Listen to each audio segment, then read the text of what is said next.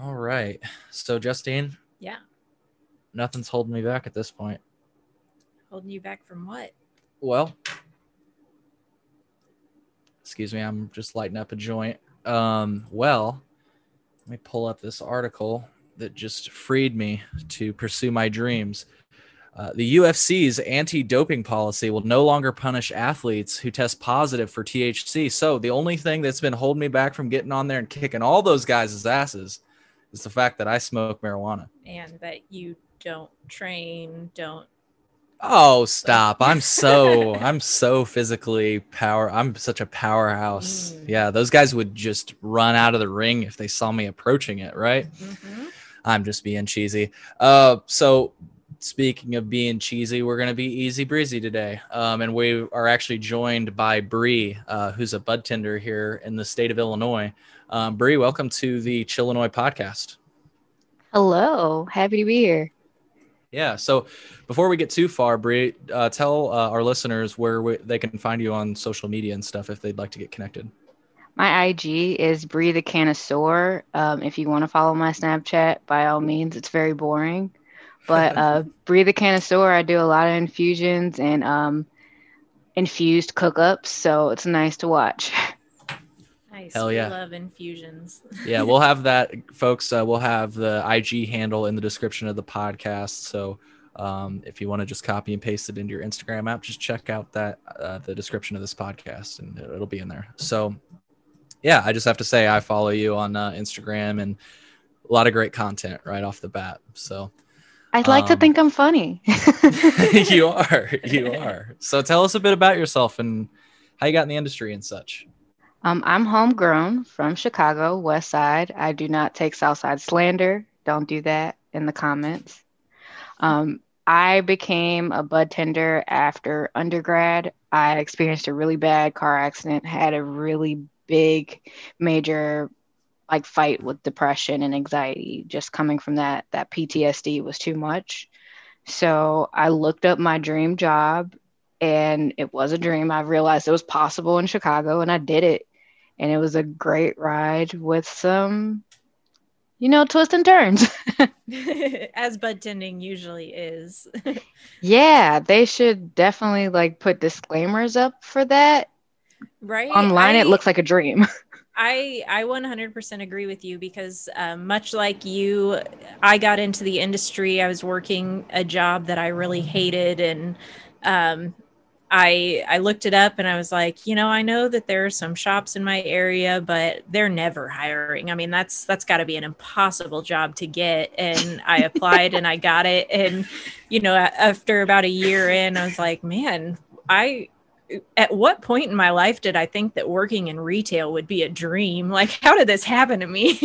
right? Like all the things that your parents tell you, like get that corporate job, get that 401k, and here you are. It's like I sell weed and I got my 401k, so I made it. right. Yeah, I, I love to tell people I make a salary for selling weed, and it, that's usually pretty shocking to people outside the industry. Yeah, grandma, see those funny cigarettes did something. right. So, how long um, have you been a bud tender now?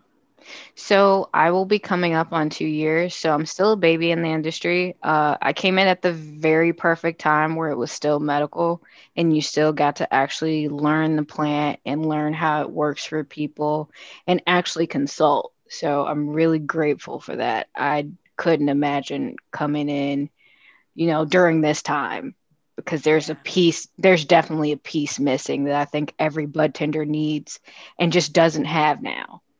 Yeah, absolutely. I mean, they're trying to move people through quickly and they're like, here's how to use the cash register. Here's where you get the weed out of and go. Yeah, like you they don't get to learn about the cultivator. Like when we came in, you had to know that cultivator and what was the difference between this GG4 and this GG4 because they're drastically different. So, you know, I'm very appreciative that I came in during that time. Also very sad looking back at that at the fact that that time is gone. yeah. Yeah, absolutely. Um, do you have any like really memorable patient experiences or anything? Oh, hell yeah. My favorite one is I call it the Cootie Cat story. And it was when rec first happened, I think the third day. And even though I I really want to share a medical story, but this was just the funniest thing that happened. This woman came in line and it was her and her boyfriend, and she was like, Hey, we're gonna have a wild night tonight. What do you got? And if you were there at the first few days of rec, we had nothing. All we had was mm-hmm. RSOs, gummies, and maybe a gram. So I told her honestly, nothing really. She said, Well, I saw this RSO and I knew it was a liquid. Can I put it in my cootie cat? And she yells it to the store. and oh. my face turns beet red because I'm like, What? What is happening? Is this happening? And I said, No, I wouldn't do that just for health reasons and yeast infections and just I don't know what that does. That just seems so risky to me.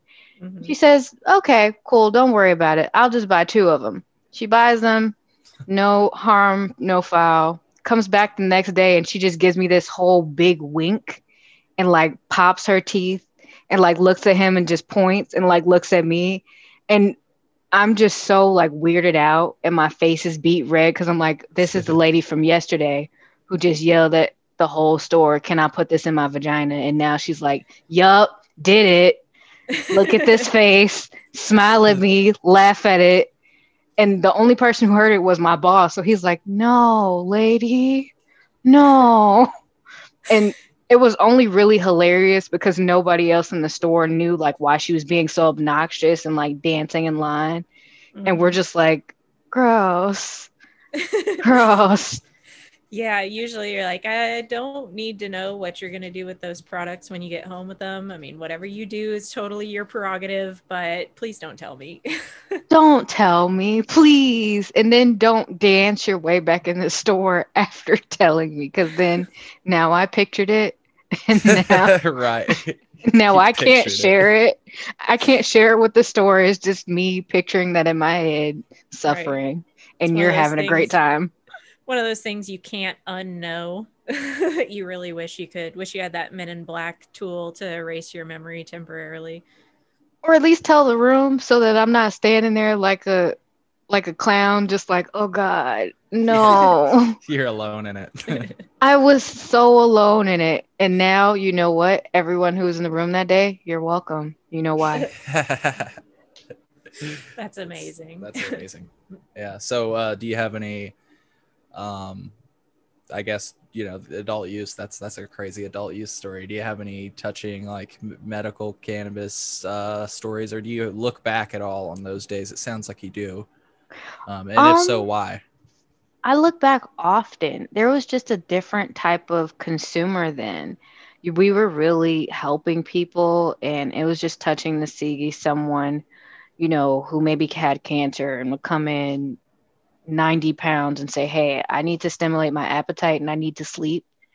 And I'm truly suffering. And we'd work with them for months, trying product after product, thing after thing. And you just see them slowly rebound. Like that was the most beautiful part of working, just knowing you can establish that bond.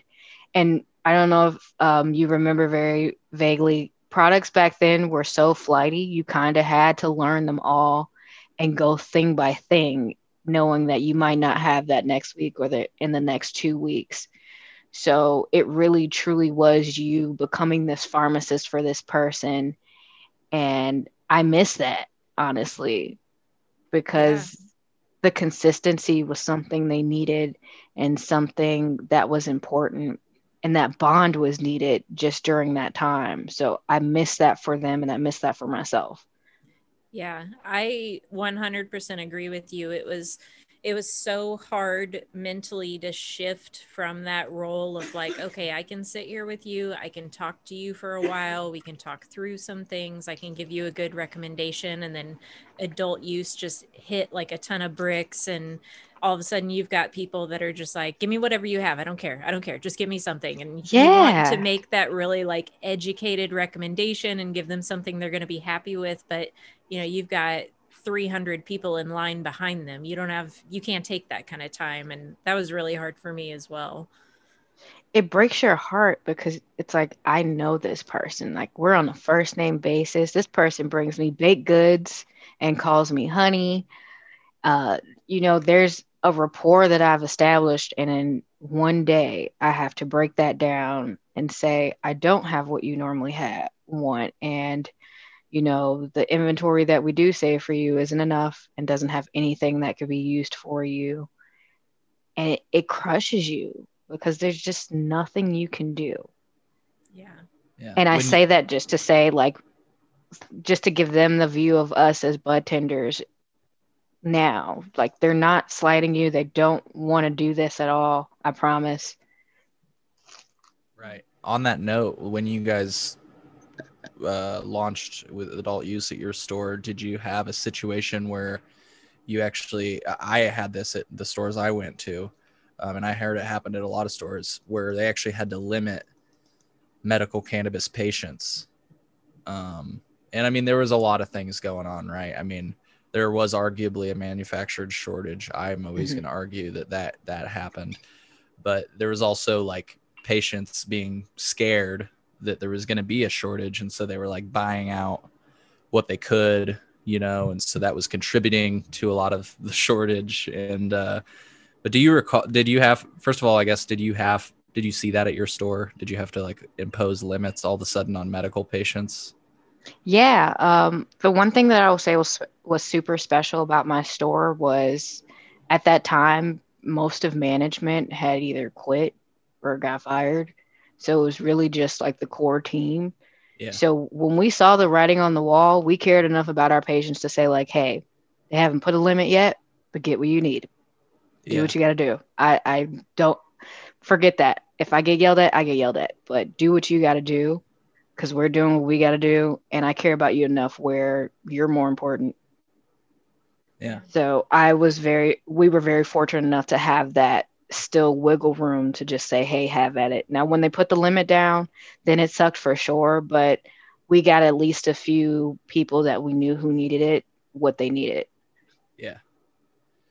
Yeah, it's just it's rough because it's like when I went to the store and they're like, "Oh, you can only buy an eighth of flour." I was like, "No, I can buy two and a half ounces of flour if I want to." you know what I mean? And so like, it it was a real mind fuck, and I can't imagine for somebody that like think of just think about it in another like let's use you're talking about you know kind of being a pharmacist to think about if your pharmacist told you that you went to walgreens and they're like hey uh sorry we can only give you five vicodin today. Um, you flip out. Yeah yeah. And I, like that's just something that doesn't happen i mean it's just crazy to think about the if you think about the inverse i guess of this situation so Agreed. And I think that's what kind of pisses me off about the way bud tenders are treated with their companies. Like, this is the person not only doing the legwork, but they're the person getting punched in the face because you made a decision that is affecting them and the person you're serving. You don't get to deal with any of that. You don't have to get yelled at. You don't have to get, you know, completely brutalized by this person. So when you make that decision, think about not only the people who are buying, but the people who have to do that work because it sucks. yeah Yeah, and I mean they I don't know if it's ever been the case in your store, but um, I know in my store, our upper management and corporate level would put us in positions where we were running risks of being out of compliance. We were running risks of having all these issues, and um, then you know the employees get blamed for that, and it just it's rough. It's a it's a much Absolutely. rougher job than I think a lot of people think it is. Yeah, and let's break that down, ladies, since you both have been bud tenders. Like, let's put it let's put it really clear for our audience. I think this is going to be like an illuminating. Like a lot of people, I don't think have heard the perspective of a bud tender before. And you know, Justine, you've we've talked a little bit about your experience and everything, but like, let's just start off with the fact that Bree, you guys aren't growing it in the back room, right? No, not at all. right. So We some people don't know that. anything. We don't do literally. We have no control. Every time there's a defect and you yell at the store, you are not yelling at us. You are Right. yelling at the company. Go yell at that company. We just ha- put it in the bag and give it to you. I'm glad you said that because that was the that was the point I was actually going to try to make out of bringing up that direct question because not only do you field like potent like let's say Bree you gave out concentrate that had concentrate on the lid and you know I come back and I voice that frustration um, that of course isn't on you because there's a whole transportation process and everything mm-hmm. else but but from my perspective it is but even it, it even extends to like like when a product is bad. I guess what I'm trying to say is you you not only get things that might have been within your control, but you also get complaints that are way and most of them are way out of your control. And so that's uh, when you say you're the face of the company, I wanted to kind of illustrate that in multiple ways like you you take like all the heat, not only the good compliments but all the bad compliments and a lot of them you have nothing to do with because again you're not in the back room growing it you don't no. package it you don't transport it you just take it off the shelf and scan it it's you know? literally like going into walmart and saying why the hell is this package of macaroni rotten well, I had no idea the package of macaroni is rotten because it is closed and I can't see inside of it. Right. And you just scanned it out and went home and opened it. That's the only way I knew. Hopefully, you know, I can get back to the cultivator, but it's not me personally, it's my manager. And then it's not even my manager, it's his manager. And then this right. his manager. So there's so much that we're not involved in that it's like feed it up the chain. I promise you, you'll get more results. Feed it up the chain. Right, right. Yeah, it's it's tough, but I've when I've when I found out this perspective and everything, like I literally went to the dispensary the other day and I ordered something and uh, they said the order was ready and I got there and it wasn't, and like I feel like anybody else would have flipped out, but I knew that the guy that was helping me, it was like it wasn't his fault. So I was just like really calm and cool with him. He was like, "Hey, we actually don't have that," and I was just like, "Oh, okay." I was like, "All right, well, uh, do you have any similar products?" And he's like, "No," and I was like, "Okay, no problem, man. Take care." And he like you could tell he felt really bad, and he was also like kind of awestruck by how passive I was about it. But it's just like when you know that they truly are just like if it's not on the shelf, it's not on the fucking shelf. Like you, I love yeah. that analogy you gave Bree about Walmart, like or any other store. Like well, we don't really do that in other. Not like, only that, but the fact that your bud tender seemed taken back by the fact that you were calm about it yeah. should say a lot about yeah, what it's true, like to have enough. that job because it's not it's not people just calmly coming in being like oh you guys only have grams of flour today? Dang i was hoping to get a whole ounce but that's all right. Can you just call me when they're back in stock? No it's people saying this is my fucking medicine yeah. and you better have it on the shelf. I don't understand. And absolutely. it's rough. For sure. Every time you look at a bud tender, I want every single person listening to know you are looking at somebody who has been yelled at, talked to so disrespectfully, not only on the front end, but on the back end. Like that person is probably going through it despite the smile and still giving you as much customer service as they possibly can. It's a lot. So the least you can do is come in there with full kindness and respect because they're just doing a job and right. they only have so much control over that job that they should have a ton of control over because they're on the full ground floor. They should have a lot more control so that you can actually justify that reaction, but they don't.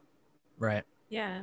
Well, yeah, I mean, it's I I totally started somewhere and lost my train of thought. It's okay. Uh I just like the way I think of it is like my job is totally different than bud tending, but like whenever people get frustrated with me and my job, like and I think the same is true could be true with bud tenders too. It's like, look, I woke up this morning and I didn't intend on telling you that I don't have an ounce for you. Like mm-hmm. I if I woke up this morning and I went to my job like hoping that I'd just be kicking ass and taking names all day, like in a positive way, right? Like yeah. I'm giving you whatever you want, you go home happy, you enjoy the product like of like who, who would actually think that anybody as a bud tender would be like coming coming to work and trying to make stoners days bad like that's just like you say it's just there's so many layers of control that you're not involved in Well, And it- and like sorry, I picked up my train of thought. oh Okay. but you have to you have to keep in mind too that um you know people that are bud tending it's not like a fast food job where you went and you got a job application because you needed to make some money. People that bud tend are people that are passionate about the industry and they get kind of a front row seat to being let down by the industry because of you know shortages and um, the type of people that you encounter and how you get treated. Yeah. Well, Bree, and can you, uh, I guess, just to feed off of what Justine was saying, like, yeah, I don't know about you, but I don't know about your experience, I guess, but becoming a bud, t- bud tender, it's not like you uh, submit your application and come on in. It's time to start No. selling weed. You know, like it's a, it, it- it's almost, I guess the way I'm trying to put it is like if somebody needed a job, a bud tending job is not like you almost have to have a job and you're wanting to take a chance on bud tending. Would, would you Yeah. agree with that? So with the because I've actually moved around in these past two years, I've gone from bud tending to really a call center where honestly, if you've worked at the call center for the for any of these companies, you're basically a phone bud tender. um, so it's very interesting in the sense where for bud tending, they expect you to have all of these qualifications. Like there's so much that you're required to know and do for that role. But for the roles higher, it's even stricter, but you talk to that person and they require even less. Like my manager worked at Yankee Candle somehow, and I'm training him after I've learned the industry top to bottom, had to take this bud tending class, had to get this license from the state and get that approved in two, three months. And be hired for a job for two to three months and quit my other job while I wait just to be able to walk through the door. Well, you probably had to Um, go through the background check and fingerprinting too, right? Yeah, that I too. like to throw that detail in there. I don't And to that- cut you off, but Oh no, you're good. That's totally part of it. That's waiting the three months just to do all of that. and then there's the part where you have to wait for them to schedule you and find the room for you and be approved to have you there. Like there's so much that goes into that job. And then you get there and you figure out you're making $16 an hour and that you're the person working above you knows nothing about cannabis at all. Nothing. Doesn't even smoke it. They think CBD is great and hemp and it's so it's so soul crushing because you're like i just did all this work for this entry level job that just turned out to be me turning into a robot asking if you want a pre-roll or gram or this gummy that does not work at all yeah, That's it's a lot it's, so much It's, tough. It may it. We should spark up some weed. I feel like that's why we smoke weed, right? Right. oh So i do you- immediately picked it back up i was like i need that what are you, what are you smoking on today? gucci og Oh my, that sounds that sounds luxurious. Right? I don't I didn't look up the terpene profile yet, but just the name, I was like, that's expensive. I need it. Yes, Has yeah. it got you feeling Gucci? Absolutely. Just those two puffs just to waste all the little quirks I just said. So we're back good. Nice. Nice. Yeah, I was Back gonna kind of turn the conversation because I know we have been talking about like a lot of the shitty parts of being a bud tender and um, how we get treated and stuff. Mhm. But, you know, we can't deny that there are good things, good times. Um, do you have Absolutely. do you have like a, a patient success story that kind of comes to mind that person that came in super apprehensive and by the time they came back they were just in love with you Yeah. Um, my first week was hell because I was just a new person and patients have already established a certain working relationship with the current staff. And I was clearly just like the new fish. And there was this one guy, he was super tall, very what seemed like mean to me and standoffish. And I just thought, I'm not going to win this guy over. I know my shit about cannabis, but you know, he likes who he likes. And by the end of the day, I hooked him up with his favorite concentrate that he maintained was his favorite because I picked it out. And ever since then, no matter who he was with, he'd say, What do you recommend, Bria? What what do you like? And I also established like his favorite days. I used to we had a TV at the time in the back and I would do theme days of what we would play on TV. So it would be like Simpsons Sunday or um, Thirsty Thursdays, where I would just pay, play like thirst trap movies, or romantic movies, or whatever theme I had. Mm-hmm. And he's like, every time I come in here, you're always playing my favorite stuff. What concentrate you got for me? So it was just moments like that with patients like that that were just awesome where you could just be yourself and you're actually enjoying the fun part of cannabis where you're just like i want to get stoned this is what got me stoned you want to get lit this is what's going to get you lit here's cartoons yeah i love it that sounds like such an awesome environment like from a patient perspective to come in and like you know on the sun on sunday you know if you're waiting you're going to be watching the simpsons that's awesome yeah like it was the part that made me started working there just I, and I think you can remember it too, just from being a patient and working there. It was very homey and familiar familiar at 1st mm-hmm. You really had a family that you were visiting whenever you came.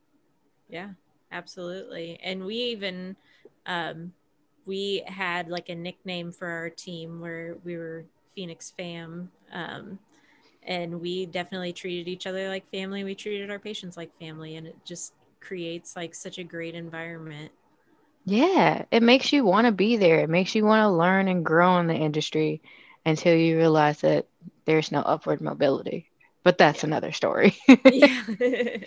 yeah well like in the i feel like you know experiences like you were just describing and i saw it justine when i met you like you guys were able to pick uh, the music and therefore the vibe, you know, for the day. And sometimes you'd have movies on, and of yeah. course we don't see we don't see that now with with the way that the dispensary's gone, a much more corporate approach. But I, you know, like I feel like those types of things not only make the the the, the sorry the patients want to come in, but also the employees. Like it gives you something to look forward to. Like Bree, I'm sure you were like like you would probably think about the next day and like what you wanted to play or what the theme was going to be or whatever. Yeah. You know, like it was exciting, right? We were a young staff. So if you came in and if me and a certain coworker on the staff and he knows who he is, you're hearing trap music all day. Future Hendrix, top to bottom. you're going to hear everything we want to hear because we want you to come into our environment and know that you're safe with us and that you're actually dealing with us as people, not someone who's trying to sell you the highest rated flower or you know right. this te- this is the most expensive buy that no you're dealing with me the person who wants to help you and follow whatever journey you're trying to follow so that's that's definitely something that i miss now it's like uh, going to an apple store that just so happens to have shitty cannabis products yeah. Yeah. And like an Apple store, not to get too deep, but you can like you're like morally conflicted going there. you're just like, oh, I don't want to support this. But like absolutely. There's, yeah, there's some things I just have to go to the dispensary for, you know, it like and, and I you know, sometimes I try to go to other states for it, especially states with reciprocity, but let's be honest, there's a risk involved with that too. So sometimes yes. I just look at it as a convenience tax, like if I'm looking to get a cartridge, but I always, like I say, feel just morally conflicted going in there. You know, it's like we were talking about on a podcast the other day. It's like I love Coca Cola, but they're also like one of the number one polluters in the world.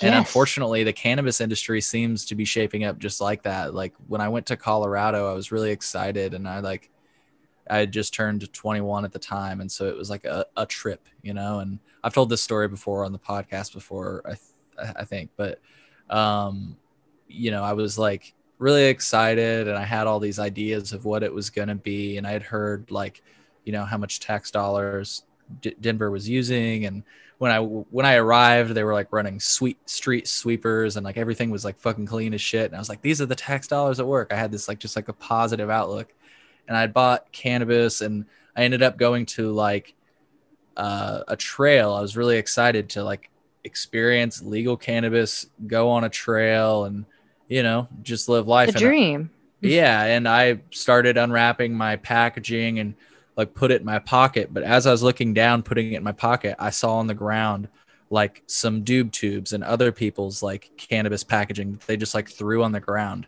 And I was just like, you know, that, that wasn't necessarily the result of a store, but the thing about it seems like all the stores is like packaging. There's so much plastic, and it's like we came from this like sustainable mu- movement where we weren't only talking about cannabis like as a drug and how great it is as a drug, right? It, it yeah. is a drug, but we were also talking about like hemp as an industrial resource and you know, uh, it's reduce, like reuse, recycle, that whole thing. Illinois and a lot of these companies saw the culture that was built before, like the stoner culture was super sustainable, reuse everything. We literally made pipes and you know bowls out of apples. Yeah. And they just said, ignore all that. Look at this cool packaging that's reflective and can also, you know, be portable it's like they ignored all the fundamentals. And unfortunately, we swallowed it up. So we're here now. Right. Yeah, and you got to hope that I mean, I keep saying so we've we've posted on our Instagram before and I actually think I even saw it in the most recent bill which uh, died on the floor, but um, they were talking about um, establishing rules for refunds and exchanges. And the idea is that these rules need to be established because as it stands, you probably know this, you can't bring product back on site. Which sucks. So, which sucks like for the fucking consumer, but it also doesn't make sense going forward if they're going to have consumption lounges at dispensaries, you know, post COVID yep. or whatever. Um, it doesn't make sense that you wouldn't be able to bring packaging on site. So that's the other reason these rules are coming about. But of course, probably because of all the delays and everything else, they've been put off for quite some time. But I saw the language again and um, the latest bill that, like I said, died. Um, what I'm, I guess what I'm trying to what I'm hoping to see in the future is that when that stuff comes about, hopefully we see people start to recycle containers, right? And maybe there's like some loyalty programs set up on that because like they do that in Colorado, and I love that. Like, I literally I keep certain containers because I'll go back and I can reuse them. you know. I know that like um, some places like last year, well, I'm not going to say last year because I'm thinking like I'm still in last year. I'm sorry. it's okay. when it was medical, were recycling containers, and then it was just like this whole kick up from the state about not wanting them to do that, which was dumb. So it was kind of already happening. The state was just finding something to yell about the way they normally do. Yeah. It's it's really all if you look at the dispensary top to bottom and the industry top to bottom. It's just like dumb, dumb, dumb, dumb, dumb. And until all of us as a unit and people who want to see an environment where there's social equity and there is, you know, respect for the bud tender and respect for, you know, our culture that should be reestablished, we have to say this is dumb and stop supporting the big powerhouses that shove that dumb down your throat because you see it. Yeah, absolutely. Um, so, what, like, if you could do anything to change the industry or to change things for yourself or for other people, um, what what kind of plans would you have for that? Everyone get a raise. You make one um, million dollars over more than that. I'm being gen- I'm being very small here, but you have employees who make fifteen dollars an hour. That's just gross to me. Yeah. Your CEO makes so much, but you have employees who make fifteen dollars an hour and are barely getting holidays. Like they're we're there around the clock mm-hmm. and you can't even give us a raise above 23 bucks, which is just bare minimum okay living. Yeah. And it's Illinois. You know how much things cost. You know how much it is just to maintain limit living and we're in a pandemic on top of that. So not only are we maintaining this low wage, we're in a pandemic and risking our lives for you to keep that buck going. Yeah. and you know treat people like they're people it's not just you know the people at the bottom of the totem pole who are saying i feel terrible working here it's everyone everyone is being worked into the ground. It's just unfortunate that at the bottom level there's a very big amount of abuse going on. So if i could change anything it would be for them to hire people like myself in their corporate circles to tell them that these things are happening. Because unfortunately there is nobody up there who's like myself saying that this is happening. Because it's that same person that's in charge and that's in those higher positions. They don't have to deal with that on the day to day they've never had to experience any of this on the day to day so how are they possibly having that conversation? Hire a hr department that is actually honest with the company about what happens. Because if you talk to each one, there is a gross amount of things happening that shouldn't be happening in something that stemmed from stoner culture. Right. It's a very peaceful and loving and open society and open culture that should not have fostered for you this amount of abuse and amount of mistreatment for your employees. And the fact that you can pay them that low knowing that we come from this culture gross. Fix it all. Yeah. Well said. Yeah absolutely. Fucking preach. I hear it's ya. it's disgusting. It's at the point where you're in the best city in the most beautiful city in the world and you hire black and brown faces for your media. Right. It there is a company right now that's currently using my face and it's disgusting that they use my face because I was the most outspoken there and you know what happened. So don't use me. Please. yeah Like that that in itself knowing all that happened and knowing that you can still profit off of someone that way is disgusting. Yeah. That's i yeah i remember when we first started talking and that's one of the things that you had mentioned and that's it's just nuts. And it's not unlike them i just have to say. I have to give a shout out to mike malcolm uh they you know where there's another cannabis company. If you guys go back and listen to our episode with mike malcolm it's also something he's written about on his web website. I'll give that a plug really quick to weedtravelfood.com um yeah he had a pretty interesting experience where yeah, a cannabis brand ended up using his image as uh, a well, kind of, you know, without his consent. So, yeah. When you shop there you feed. When you shop there you feed into that. When you shout them out and repost their stuff you feed into that. Look at every place that you shop's employee reviews and you'll see what you're supporting. Look at if they're unionizing and you'll see what they're supporting. We're we're yelling out for you to see. You just have to do the work and listen because there's a lot more work to silence us than there is for us speaking. yeah, Yeah. just another shout out to folks that are, you know, trying to shoot towards efforts. I think that you're shooting for Daniel Corral. Uh, wor- he worked, I think, for GTI. Um, Yeah. they- yeah, they've since, you know, canned him because he had an opinion, right? So, I definitely am about- familiar with that. Yeah, yeah. So got to give a shout out to him, folks. If you if, uh, if you look on our podcast feed, we did an episode with him, and he does a deep dive into a lot of fucked up shit that's happened, and it's it's a lot of the stuff you've been talking about. You know, like, um, did you have by chance, just to get into your experience, did you have any problems uh, persuading your dispensary to do curbside? Because he he did have an ex- uh, problem, you know, kind of getting that to happen when COVID came around, which is just crazy. It's like protect your people. Um, with my dispensary, when COVID happened, there wasn't even a discussion. We weren't allowed to even discuss. It was just, this is what's happening.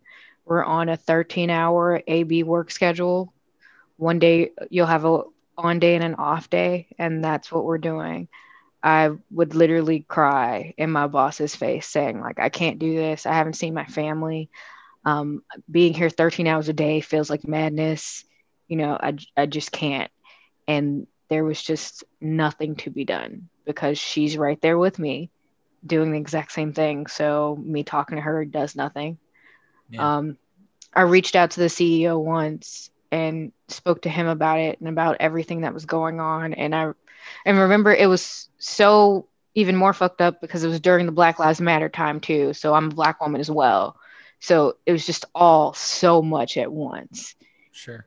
And I reached out to like HR and the CEO to say like, "Hey, I'm drowning and I need you to give me a break somewhere." And I pretty much just got told, you know, sorry you hate your job, but there are people who love their job. So, yep.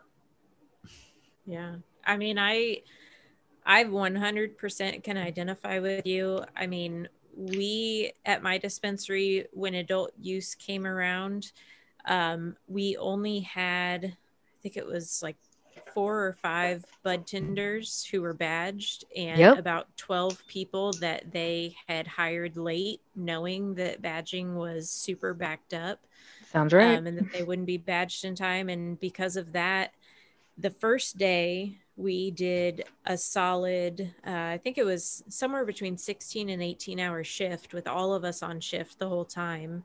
yep. And at the end of the night, we kind of turned to the corporate people who had come down to help us out and we're like, so, you know, what's next? Because what kind of scheduling are we supposed to do? And they were like, yeah, everybody open to close tomorrow. I was like, we open at 10 a.m. We close at 10 p.m. Somebody has to be here around like eight o'clock in the morning to start counting inventory. Like you want all hands on deck for that entire amount of time, 8 a.m. to 10 p.m. It's like, yeah, that's what we expect until everybody else is badged.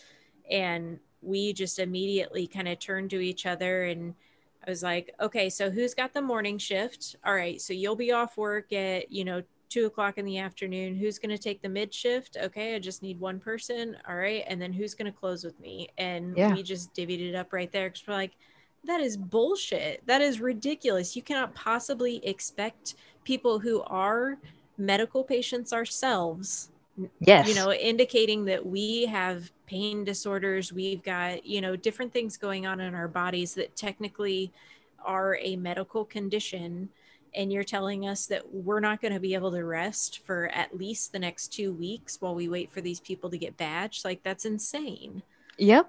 That is exactly what happened. Oh my God, my soul. You just read it. yeah That's exactly what happened. Uh, First day, 5:30 a.m. to like 11 p.m. Um, fake smile on your face. Uh, I think the next day, the only reason I wasn't at work is because I got out of bed and I physically fell to the ground and was like, my legs are dead. I'm not coming. Like I can't, I can't get up. And it was like five of us, like you said, waiting for the rest to get badged, just wondering like, what is this madness? Like, and then the worst part of it, I'm pretty sure you experienced that as well, was like everyone around you is so happy. Corporate is so happy. They're giving the line pizza and Oh, yeah. t-shirts and su- souvenirs. They're playing music. Yep. And you're in the ins you're on the like dying on the inside. Like Yeah. I, I have to get out of here. I'm sleepy. I'm hungry. You just had your 30 minute break. That's the only break you have. Yep. And everyone's so happy Yeah, yeah. I mean, it definitely it was a big party atmosphere. All the while, my coworkers and I are cussing under our breaths, and you know, going back into the vault to tell each other that we can't do this, we can't handle it. You know, we think we're gonna pass out. You know, we're sore, we're tired, and I actually ended up getting super, super sick. I mean, um, same to the point where they finally were like, okay, everybody else has to stay, but you need to leave because you That's what happened to me. be here. oh my god did you get strep and the flu at the same time too Uh, I'm not exactly sure what it was, but it was definitely like a very, very bad respiratory illness that Same. really it oh god i i wouldn't be surprised if i found out that it actually was corona but um yeah it was awful it was absolutely terrible to go through Was It a was recipe that- for disaster. Yeah. It was terrible. Like, as it was the exact same story. I walked in, they looked at me and was like, "You are gonna pass out. Go to the hospital right now." Yeah. Yeah. And I mean, to be worked to that point selling weed, you know, Your I know- favorite thing. Uh, yeah yeah exactly and cole and i had a lot of conversations around that time about like you know is it worth it like i never thought it would be like this is this even worth it to you know live out my dream of being a bud tender and getting further into the cannabis industry because this is i can't sustain this this is Mhm. unreal and just the f- way they just mold you into a robot. Like, Mhm. I always thought I have a backbone. You're never going to do this to me. I will Yeah. never, I will never do this. But it was like slow, slowly they inch you into a place where you compromise yourself and you compromise, you know, your values and what you stand up for because you're thinking, I'm chasing the dream. You know, in a year, this will pay off because I'm one of the, you know, last few team members. They're going to put me at a new store and then I can, you know, shape the culture there and make sure nobody has to do this again. You get, you tell mm-hmm. yourself, I'm staying so that someone else doesn't have to experience this. yeah And yeah, then it- absolutely It's like the new people come in and you see them actually experiencing this. And that's when you kind of go, okay, this is for nothing. Yeah. Yeah, pretty much. I mean, I I definitely went into it and kind of had my eyes on a managerial position and I was like, I'm going to run this store or they're going to give me my own store because I'm just kicking ass at this and then Mhm. yeah, you get new people in and you wake up in the morning and you're like, all right, now I got to put on my stupid little uniform and go in my stupid little car to get to my stupid little job to sell Mhm. stupid fucking weed for no money. Like, ugh, yeah. And you hate to get to a point where you start to resent it and you start to hate it and you start to have days where you wake up and you're not like, all right, let's see who I can help cure today or who, you know, who's going to get a better night's sleep because of what Mhm. I'm doing today to just being like, Jesus Christ, are we going to run out of pre rolls? Like, I'm, how many mad people am I going to have to talk to about that? And You start to Um, hate them. You're like, yeah. you shut the fuck up. You shut Yeah. up. You shut up. Yeah you lose respect for the people in line where it used to be that that's your family the you know everybody on a first name basis you know about their family you know about you know what they do for a living to like you show up and you see all these faceless people and you're just like god you fucking idiots why do you even Yup. want to do this right now I hate you. I hate you. I hate you. You, Yeah. you, you. And you're like, I don't mean that. I don't. I don't like i'm sorry it. i i still know that you're a human and that you still are like you deserve kindness and you deserve respect and everything but like But ugh. God, don't you see me here dying? Yeah. Yeah, absolutely. And I mean, we probably not the most professional move, but um, as bud tenders, my staff and I, we would ask people how long they had waited in line, how long they had driven to get there and stuff. Same. And, you know, if somebody's like, I, I drove all the way from the opposite point in Indiana to get here. It took me like eight hours. I waited in line for four hours and now I'm here and I'm buying this pre roll. And we're like, you waited, you drove that far and waited in line that long for Insane. one pre roll. Insane. Really? It used to drive me insane. Yeah. I used to look at those orders and think, am I a joke to you? right. Like, Yeah. is, am I a game? Is this satire? But at the same time, I admire your dedication and I'm so happy you came. But what the fuck? Yeah. Yeah. You're like, you know, it's it's awesome that you're having this experience of purchasing legal cannabis for the first time in your life. But like, Jesus Christ, really? It's it's literally mind-boggling, but so humbling. But Mhm. also, I will say that the dispensary now attracts a certain type of person that you Yeah. kind of don't feel bad for Yeah. having those thoughts anymore. Like you, I don't feel bad at all sometimes. Like you get the odd au- the odd person that's like super awesome. The other ones, it's like okay, you came here mad and you just wanted to be mad. And Yeah. if you knew what they're going through on the back end, you'd be a little nicer, but you're Right. not. Yeah, I mi- I I know this is gonna sound like gatekeepy, but I miss the days when it was just like kind of the exclusive group. Like I'm not gonna put aside the progress that we've made, you know, and there's a lot more progress that could be made because I think it's so stupid that I bring this up all the time, but I think it's so stupid, and I'm sure you agree as a bud tender. It's like Mm-hmm. That you you're limited to selling them a certain amount. Like, why wouldn't we just let them buy what they want to buy? Honestly, Yeah, just buy it. Just Yeah. let them do it. There's Yeah. nothing stopping them from do. They're gonna get back in line. I literally right? saw the same person one day five times, Yeah, and I was I just wanted to just sell him it over and over again because it's not like you can stop him. You didn't put a structure in place to stop him, so who gives a shit? right. Yeah, that happens in all the states. You know, it happens in all the states. It's I think the term is looping. You know, and Yeah, Uh, but but you know the thing is I, I just it's the yeah the purchase limits and the possession limits that like i know why the possession limits are still around it's it's so that you can still punish people for possessing cannabis like it's and i always try to bring up this point like did we really make it legal no we made it legal for when we're pretty blunt about it white dudes to sell weed you Yep. know what i mean The- like that's basically yeah we, that's what we basically did it so weed isn't really legal it's you know you can have a certain amount but you got to get it from the dudes that are licensed right so Yeah, and when you buy it, you know, it might suck. Also, please know you might be getting sold weed from someone who used to be a cop because they now bought a dispensary. Isn't that circle hilarious? Like, Yeah. yeah come on, that is the most ridiculous Chicago shit I've ever heard. The fact that that exists. Like, the person who used to persecute me as a teenager is now somehow owning some dispensaries here and laughing at my ass selling me their shit. Like, what the fuck? Yeah. What?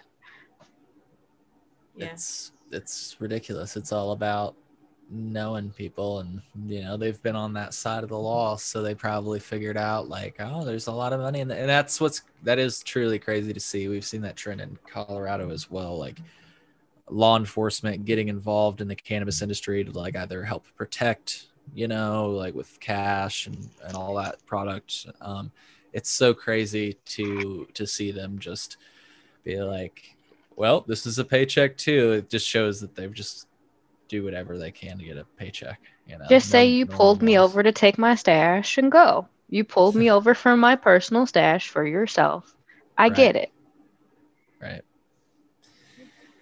Yeah, and that's the other thing that we bring up all the time, and I, I'm just bringing it up again because I don't count on people to listen to every second of all of our podcasts. You know, the the transportation law is written the way that it is so that people can get in trouble, and people do still get in trouble. Like we've seen it on uh, the r slash il trees subreddit, like people getting class A misdemeanors, which are pretty fucking serious, just because they had cannabis in their pocket. And get this, Bree, it's crazy. I try to bring this up like before 2020 so in 2019 when cannabis was technically decriminalized at that point you know 10 Mhm. grams or less it was actually that person that got caught in 2020 if they would have been caught in 2019 they would have just had a citation. But now that weed's legal and there's all these transportation laws they got a class a misdemeanor and like they've got to did go to not court know supervision. that. yeah isn't that crazy? The penalties actually increased when we went to adult use. I try to bring that up all the time. I had no idea. I have been doing things wrong. yeah no yeah. Yeah it's crazy. So like and it's got to be addressed you know. I saw that they had they did amend some language and uh there they were trying to. Again the bill died. Uh just didn't get just didn't get it called to to a hearing or for a vote rather.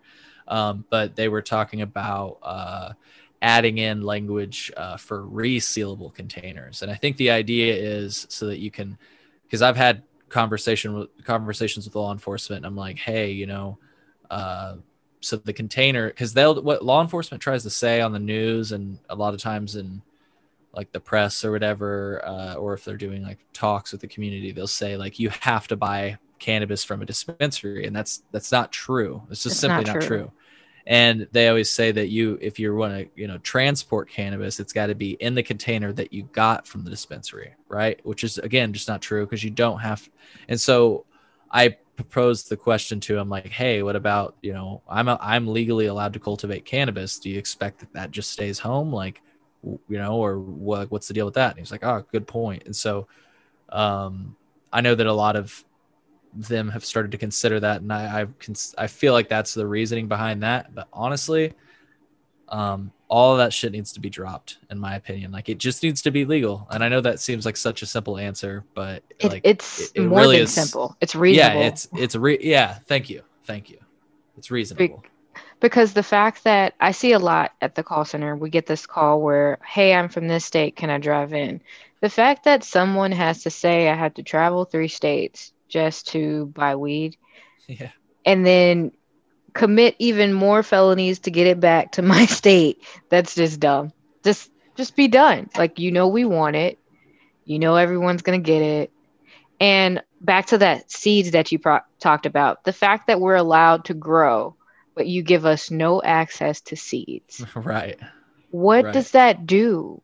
What does that do? You know I'm going to get it illegally, but then you're going to punish me for getting it illegally, but I'm also allowed to grow it. Huh? Right. Right. Yeah, you're. We always joke you have to get those seeds through immaculate conception at this point. Right. Like, what do you want me to do? You're basically saying I'm right to do this, but if I do it this way, it's wrong. You want me to get caught and go to Yeah. jail. Exactly. Yeah. No. And that point you brought up about driving three states over, because I used to, to to do that, you know, and I s- still sometimes travel just to try other states' cannabis or whatever, and it's just weird because it's better. Well, yeah, true, but it's weird when you uh like just the experience of driving through other states that are are still illegal and like that weird feeling that you feel again. It's like oh yeah that's what it feels like to be like paranoid about having cannabis in my car. And then like uh it, it's just weird that like there's a certain point when you like for example when we went to colorado you see the colorado state line and you're like ah Oh, thank God. Woo! we made it we made, made it, it. you know like so yeah I, I don't know you just kind of made me think of that it's just it's like you say it's just it's stupid you said it that way i like that you said it that way because it's stupid that you just have to drive by a This line is dumb. Or I have a it's medical okay. card. Why Right. can't I use it everywhere? I clearly can have it. And why can't I travel with it if I have a medical card? That's literally why I got it. So that I can say, I need this when I go places. So Mm-hmm. now I can't leave here and take it with me. I travel. I like to do things. This is what I got it for. Yeah.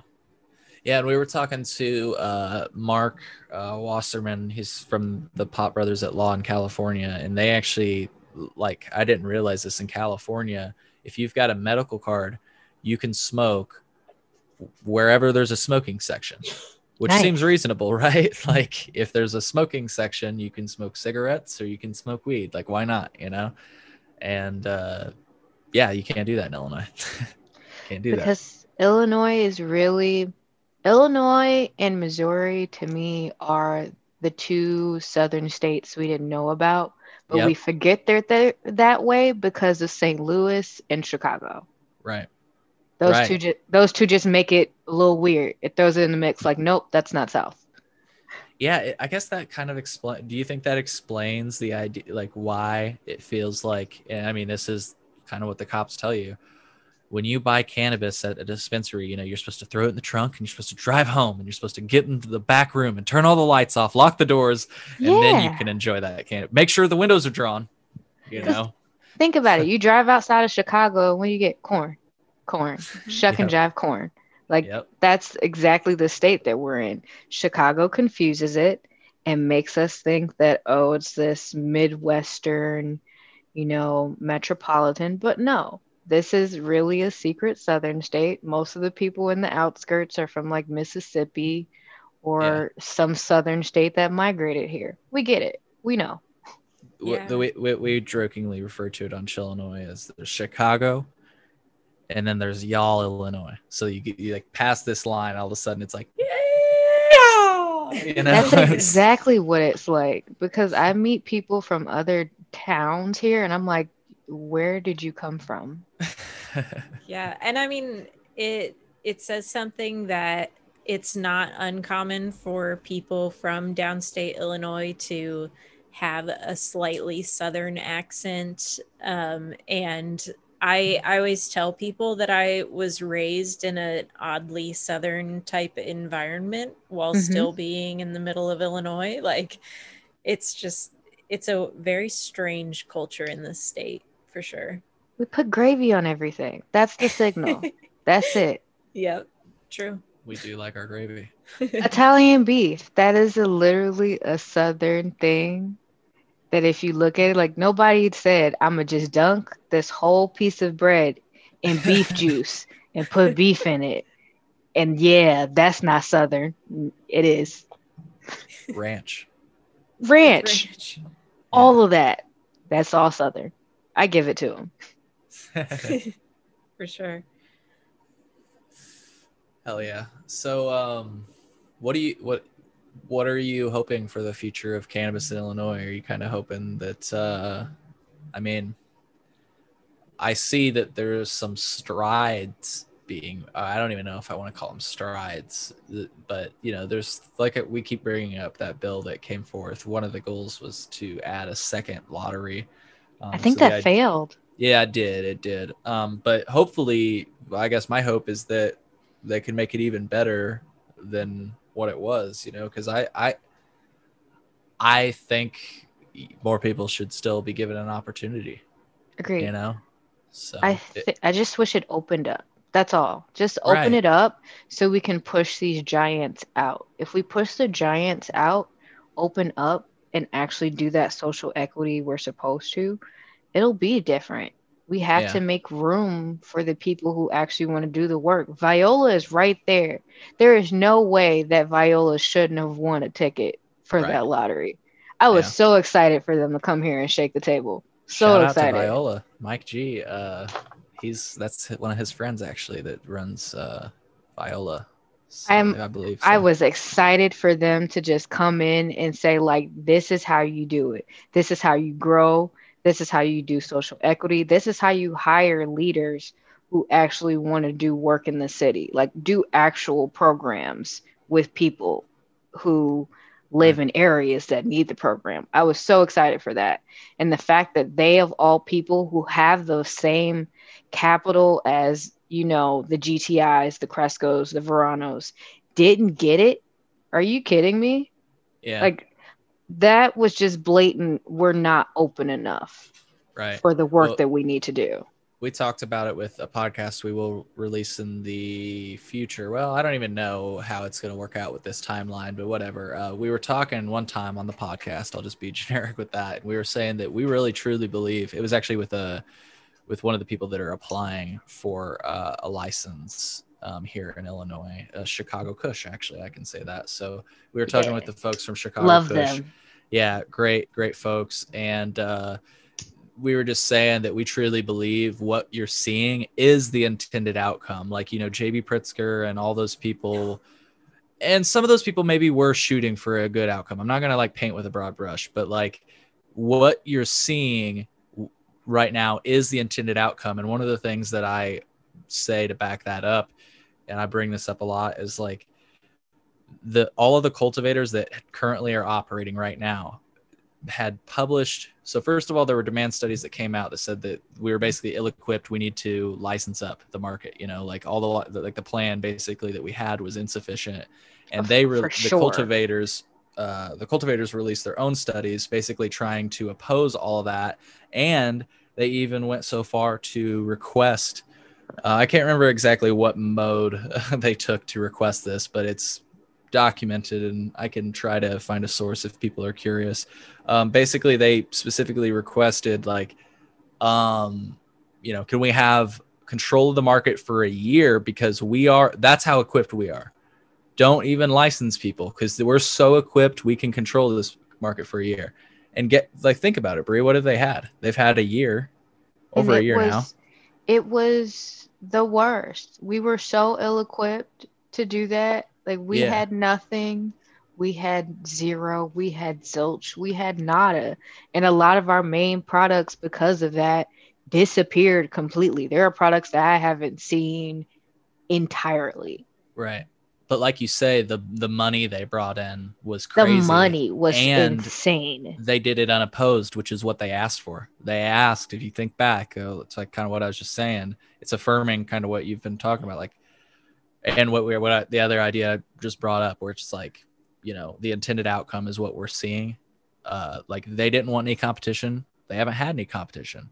I bet you they had their hand in the whole fuck up that was the license. You know, Absolutely. and absolutely. the KPMG con- conflicts of interest and everything else. Like I, I would not put it past any of them. Um, I wouldn't And- put it past a few of them if you just know their history in their previous jobs. yeah, Let's just start there. Like we, their Sure. writing was on the wall if we paid attention to who's running what, just by their background. That's public knowledge. That's not shade. That's not me trying to throw a jab. You know No, your I mean, background. venture capitalist backgrounds. There's a lot of people. I mean, I've been in, uh, you know, meetings that maybe I wasn't supposed to be in. Frankly, uh, about they, they were just talking pretty boldly about how they were happy that they had like people from the alcohol industry and yeah. um, etc. Like, yeah, we got this guy from Anheuser Busch. He fucking kicks ass at Anheuser Busch, and now he's here to do the same thing in cannabis. And it's like, whoa, whoa, this is not. That's not what the cannabis industry is, though. We're And not- that's why it's abusive. Those people Yep. who were kicking ass at Anheuser Busch, they wouldn't do half the shit they're doing to people there that they're doing here because now they could, you know, flex their muscle and be a complete douche and say, like, I'm gonna run these people into the ground, I'm gonna make as much money as I can, and then when it gets too hot, I'm leaving. straight up. Because at the end of the day, they got they got the check, they got the bag, it's done.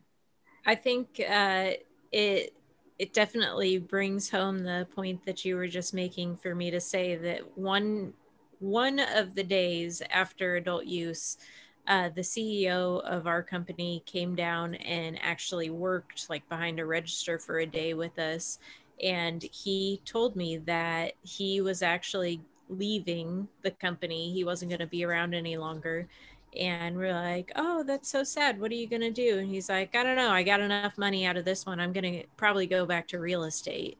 Yep.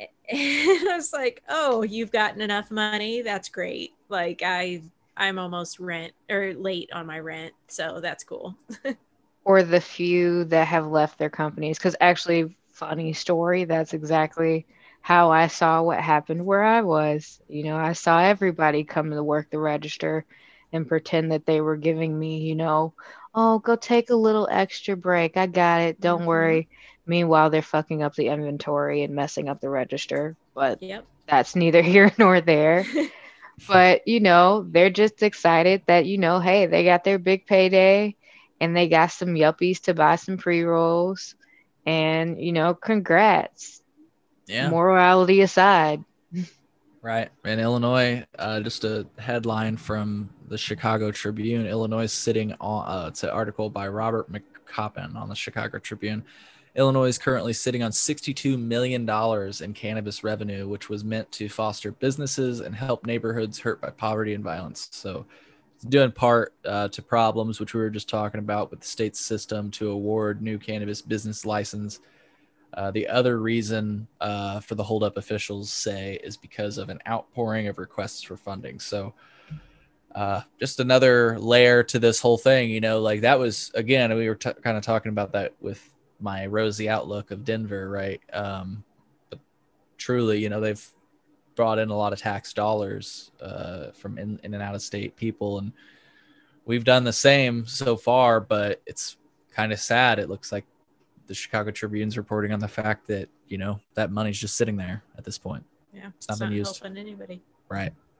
i would So- like for them to shake the table and maybe make it like a, a legal to legal state to legal state type of thing so maybe we can order from you know all the Latino and Black owned companies instead of the big ones. I'm just going to order and get it shipped here and flush you out.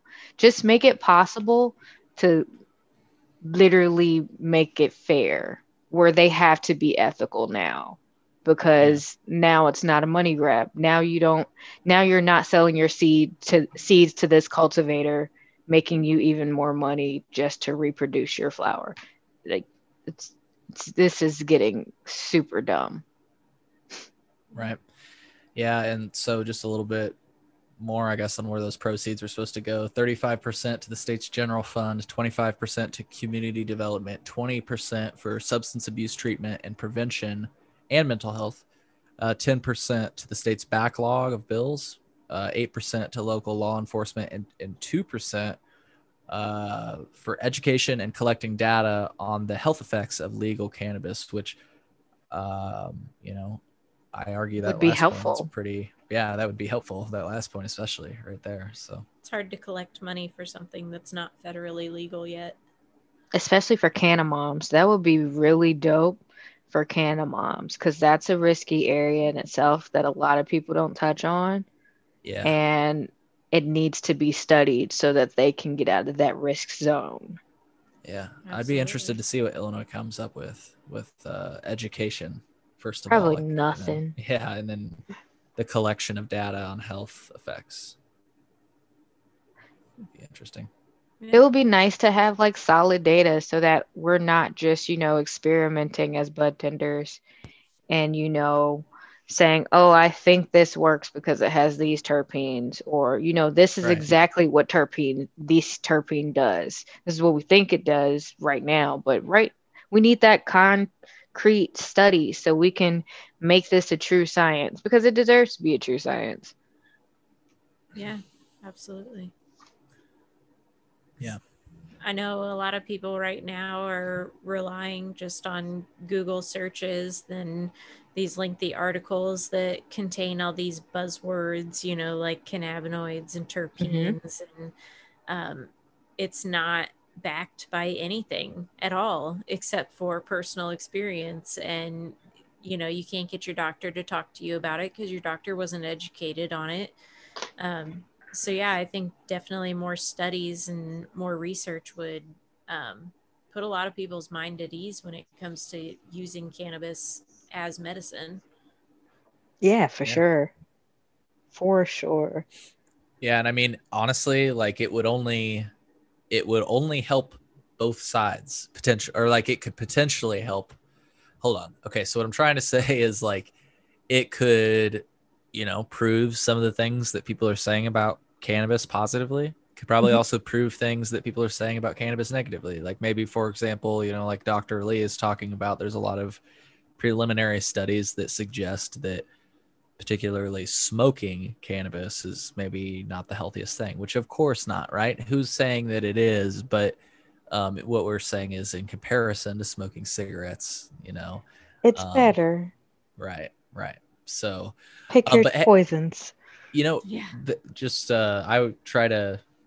Have you ever thought about the fact that like Illinois has certain taxes structured to to really it's to gear people towards better health. So, for example, there's a soda tax, and I believe that was inspired by like there were soda taxes in New York City, for example. Like if you got like a extra large soda, it was taxed extra, which would it's kind of meant to deter you from um, getting it. I think a lot of people refer to them as sin taxes as well. So they apply to like alcohol, tobacco, and they even say cannabis. But have you ever thought about the fact that it's kind of reversed with cannabis? So typically, like the structure at least. So hear me out. Like flour is typically the cheapest and taxed less because, of course, that t- tax only kicks up to 30% or 35% if you're above 30% THC.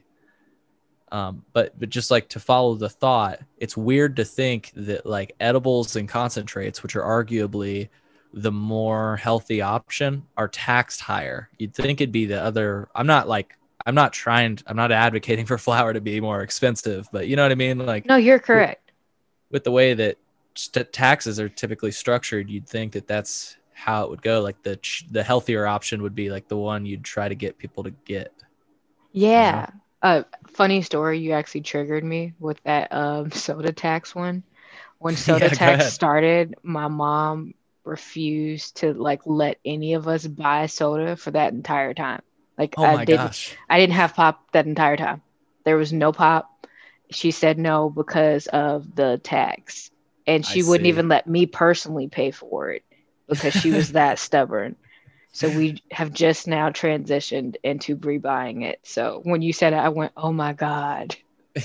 yeah, yeah. So in yeah. regards to like the flour, I did expect that to definitely be taxed more because I feel like, you know, you see the upper THC levels with those, like for Motorbreath and stuff like that, the ones that get to like 39%, tax that, tax all of that. Yeah. But for edibles to have a high tax and nine times out of 10, the ones that are in stock are two milligrams, what? yeah. Plus, they're already expensive as shit. Expensive. twenty-five dollars for hundred milligrams. Are you kidding me? Like, no, don't tax something that's already super pricey. And then adding a tax on top of a topical, you're going to make me pay more tax for a $25 lotion that is only going to give me one pump. Yeah. No, no.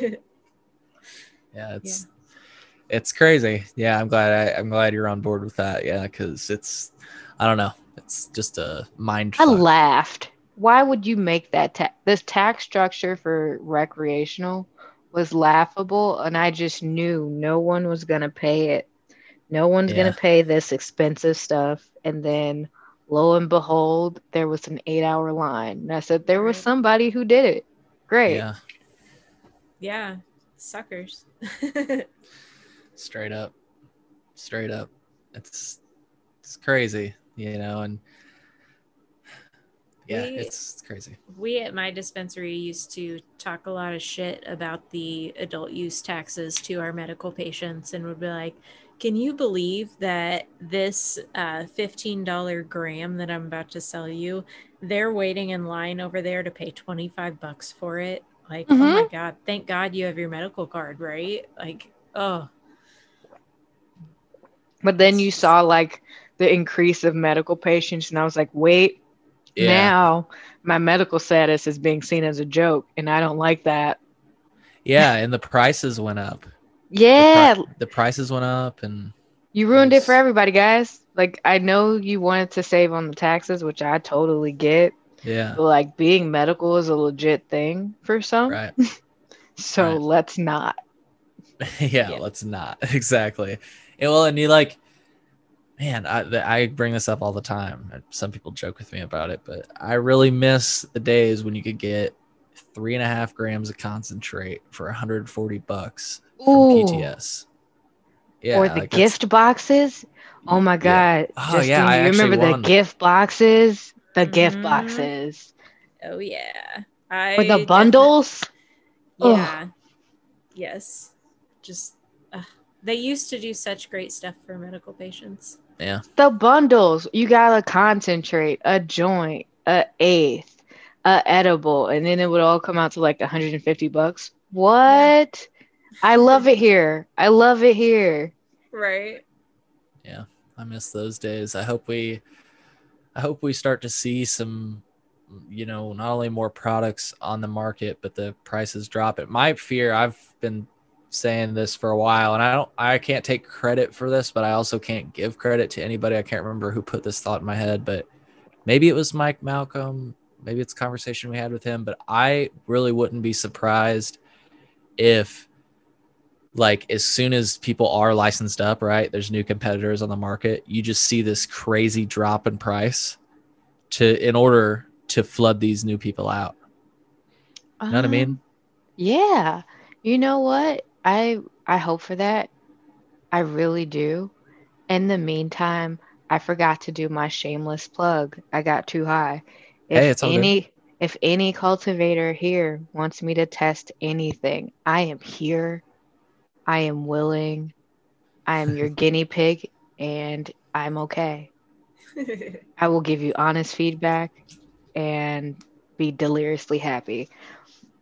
Yeah Um, but I will say, I hope they flood the market. I hope that they reduce these prices because the fact that you can sit there and charge $75 for an eighth of shake Right.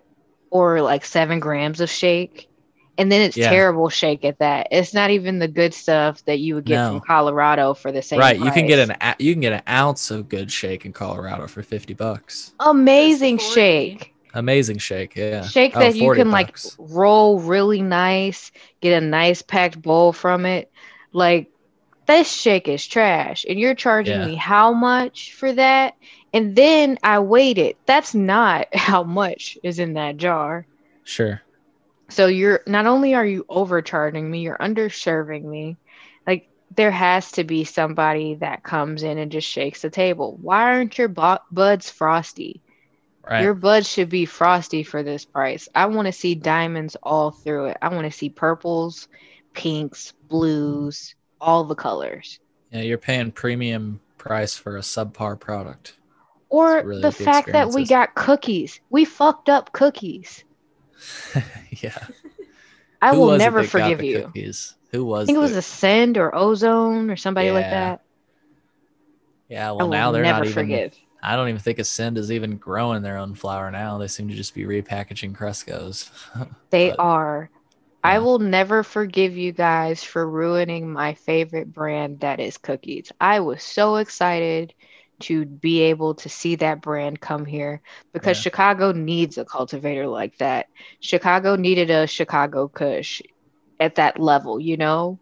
And Right. that was cookies. And instead you gave me cookies, but it wasn't cookies. It was Cresco flour. And shame on you. Yeah. Yeah, it's pretty fucked up. You know, it's it's sad looking back on it, how excited I was for all this stuff, you know, and I threw the package. everybody else was. What's that? I threw I threw it. Like I opened it, looked at it, and I was like, "This isn't fucking cookies, you liar!" Yeah. That's sad. Jeez. It's tough to look back on like you you remember how exciting it all was and like you say you come from like those days when it was nice and cozy in the medical store and you were hoping that would translate over to adult use, right? when flour actually used to like punch you in the nose, and concentrates used to be full of terps and diamonds, and you know there was substance. You could tell like at first there was at least an effort to give you a quality product, even with Cresco, and they Yeah. they've dropped the ball so much, but they used to have, you know, some winners in there that made you say, okay, this is worth it. This is great. Verano used to kick ass. Yeah, Verano used to straight blow up. your socks off. straight up i will uh, i'll never forget how great verano used to be and i try to say that because it's like I, are they still using the packaging that says they're hand trimmed colas because they're not anymore and they've like admitted that i think which is weird that they I like, haven't keep that on purchased anything because yeah the i've not either yeah it's the moment I heard the word mold and then people saying, oh, it's just the taste, it's not exactly moldy yet. Why would you do that to me? yeah Why? You're the most expensive one. So if I pay for you, I pay for you to be amazing. But no, Yeah. you sold me mold. well i mean have you seen have you checked out on our instagram the pictures we posted of their uh, grow operation with bugs inside of I it did. I was so sad because Yeah. that means that there is probably a bug in your RSO or your concentrate. And I Yeah, can't tell you how many times. yeah, like why would you do that to me? Well, and actually, we talk about that too. You know, the concentrate, the edibles, all those things are probably the best ones to blow buggy flour into because you get an end product that, I mean, it looks like concentrate still, even if there were bugs in it. It looks like a chocolate bar still, even if you blew the flour with bugs on it. You know what I mean? So scary. But I will say it left me to discover, you know, smaller brands that were ignored when we were medical, like, you know, Shelby's County. Shelby's County kicks ass. Like Yeah. they're do they're doing their shit. They don't come out with stuff often, but when they come out with stuff, you know, they're they're doing it. Uh Yeah. what's another one? What's the aeroponic one that does Air, the Aeriz. Aeriz. They tend to be really nice when they're when they're f- consistent. Yeah. So I thank you for leaving room for those people because they definitely have found the time to get their roses. But you know, if you Yeah. used to kick ass, I wish you kicked ass again. Did you hear that Shelby County got purchased by or acquired by another company? Yes, I did. I'm. I want to know what is the other company. So Uh, bad. Well, they got acquired by Red, White, and Bloom LLC, Mm. which is like a. They do a lot of things with I think, with cannabis uh, across the nation. I, uh, maybe I'll do a quick Google really quick, but um, I just wonder what we're gonna see out of that. You know, like because I don't think you're gonna see a continuation of uh, Shelby County. Okay, so if you Google, what the hell? I tried to Google it and it it binged it. What the hell is going on? Oh, hold on a second. Um, I'm just joking. I don't really have that much of a problem with Bing. I just don't use it. I'm not familiar with it. So, uh, Red, White, and Bloom is uh, it says it's America's cannabis. So, hmm, I don't like that. yeah, it doesn't sound uh, too good. They got a stock price uh, headquarters in Toronto, Canada. Okay, that rede- that's redeemable. Unless they're doing it so they can like avoid some sort of United States taxes. Okay, Yeah. then that's not redeemable. You you had me and then you lost me. But if your pro- if your product is great, you know, I'll take you back. I'll give you a half hug. right? Yeah, it looks like they've got a high uh high times license so they can exclusive they can license high times products apparently. Hmm. Um So I wonder if we're gonna be seeing some like Willie Nelson's brand coming on the shelves. I don't know. I All would I'll say is I'd die. avoid it. I, I would avoid the high times brand. I don't know. Maybe I'm wrong. what? Maybe You I'm have wrong. me at here- Willie Nelson. You have Oh, me. hey, I tried Willie Nelson, some of Willie Nelson's bud in Colorado. It's uh, Willie's Reserves. I've actually got a sticker on my computer from that experience. But uh, yeah, I don't know. I just high times to me, it's maybe they're good people, but to me, I've gotten an impression that maybe they're not the best people. You know, so I don't But know. I, I might be wrong. Was Willie Nelson a- worth it? Was it? Was he? Ama- was the product amazing? Because I The expect so many good. good things. Oh, the product was good. Yeah, I can't remember what I was what I got, but I loved that all of his. It seemed like all of his product names. It had like. It sounded like very farmy, you know, like very like Sure. Willie Nelson. So one of them was like Steamroller, and like, They're I don't- probably like his song names or references to his. true songs. enough, true enough, yeah. Um, you say his yeah. name, I'm literally there. I sold. You take my money. Take it. same here. I he's a treasure. Yeah, he's a treasure. Gotta love Willie Nelson. I know a few cultivators here in Illinois were growing some of his stuff because, like, um, oh, what's that company? Grassroots. They had a Lucinda Williams strain, which is a Willie Nelson strain, and then I can't. They're underwhelming to me for some Yeah. reason. They just really always are. they miss it just by a little. And it's like if you just had that little bit, I'd be so happy to be here. Yeah, absolutely. I mean, I liked when they first came out with their Mac flour. I was a Yep. big fan of that, and I tried the concentrate and I liked it. But then I got some other concentrates um, from them, and it like it just sat in my box forever because I felt like they had no effect. That and they had the hardest packaging to open. I Oh felt like God. a baby and I They- just gave up. You know, they literally were going to come out with special dab mats that um, had instructions on how to open their concentrates. It would have like they said they were going to put like a circle for where you set your concentrate down on, and like you put your flat palm against the lid and push down apparently with your entire body weight Too much. and try to churn at the same time. And then, you know, maybe you can get it open.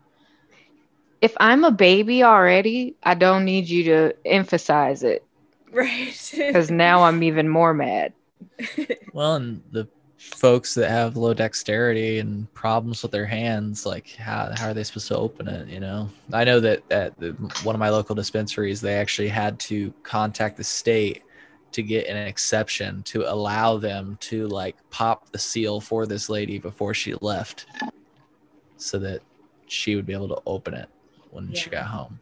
I think we asked them for an empty one, but so we can like teach ourselves. And yeah. that's how I got it.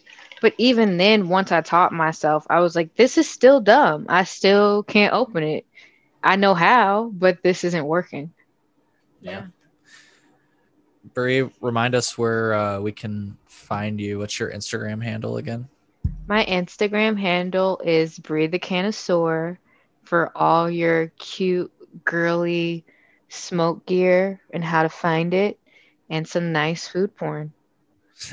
Good shit. Cool. We try to plug that a few times through the show. And again, folks, that'll be in the description of the podcast. So if you just want to copy and paste it, search it on your Instagram app, you can connect with Bree.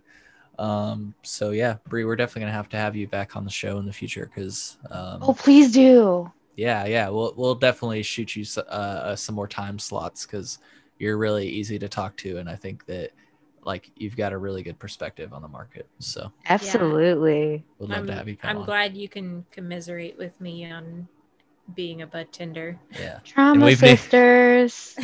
she needed that. I was gonna say because I I'm a I'm a consumer. I'm a patient slash consumer. You know, so I can't be like, oh, I feel you, girl. Like I I I don't know that side of the the counter. I guess to say I don't know how it feels to be on that side of the counter.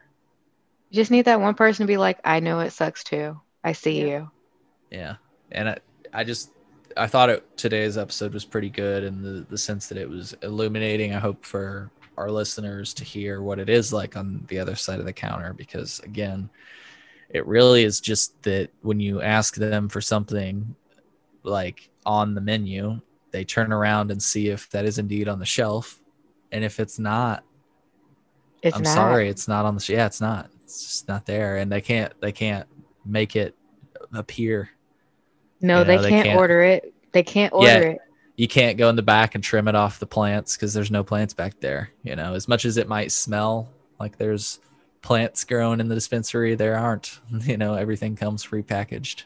You know, Dear everyone above 64, everything you think is a lie. Yeah, yeah. I won't lie. I mean, when I first started going, I was like, yeah, they got to be growing back there. You know, no way they aren't. Yeah, I think everyone does. yeah, yeah. People, what else would you think? So, yeah. Well, I'm Thank really you guys high- so high- much. Sure. Yeah. I, I, thank you. Uh, what did you say you were smoking on again? Gucci. Gucci OG. Cool. Well, let's spark up some. We always like to spark up, uh, kind of just to close out a podcast, and um, we'll definitely be reaching out to you in the future to have you back on air. So, um, Thank you guys so much. This was so fun. hell yeah, it was. It was a really good time. Mhm. I So- enjoyed it. Let's spark up some weed and That's my Close out the lighter in the back. it's like this. It's like the beginning of a Lil Wayne song. You know, if you hear the lighter, shit's about to go down.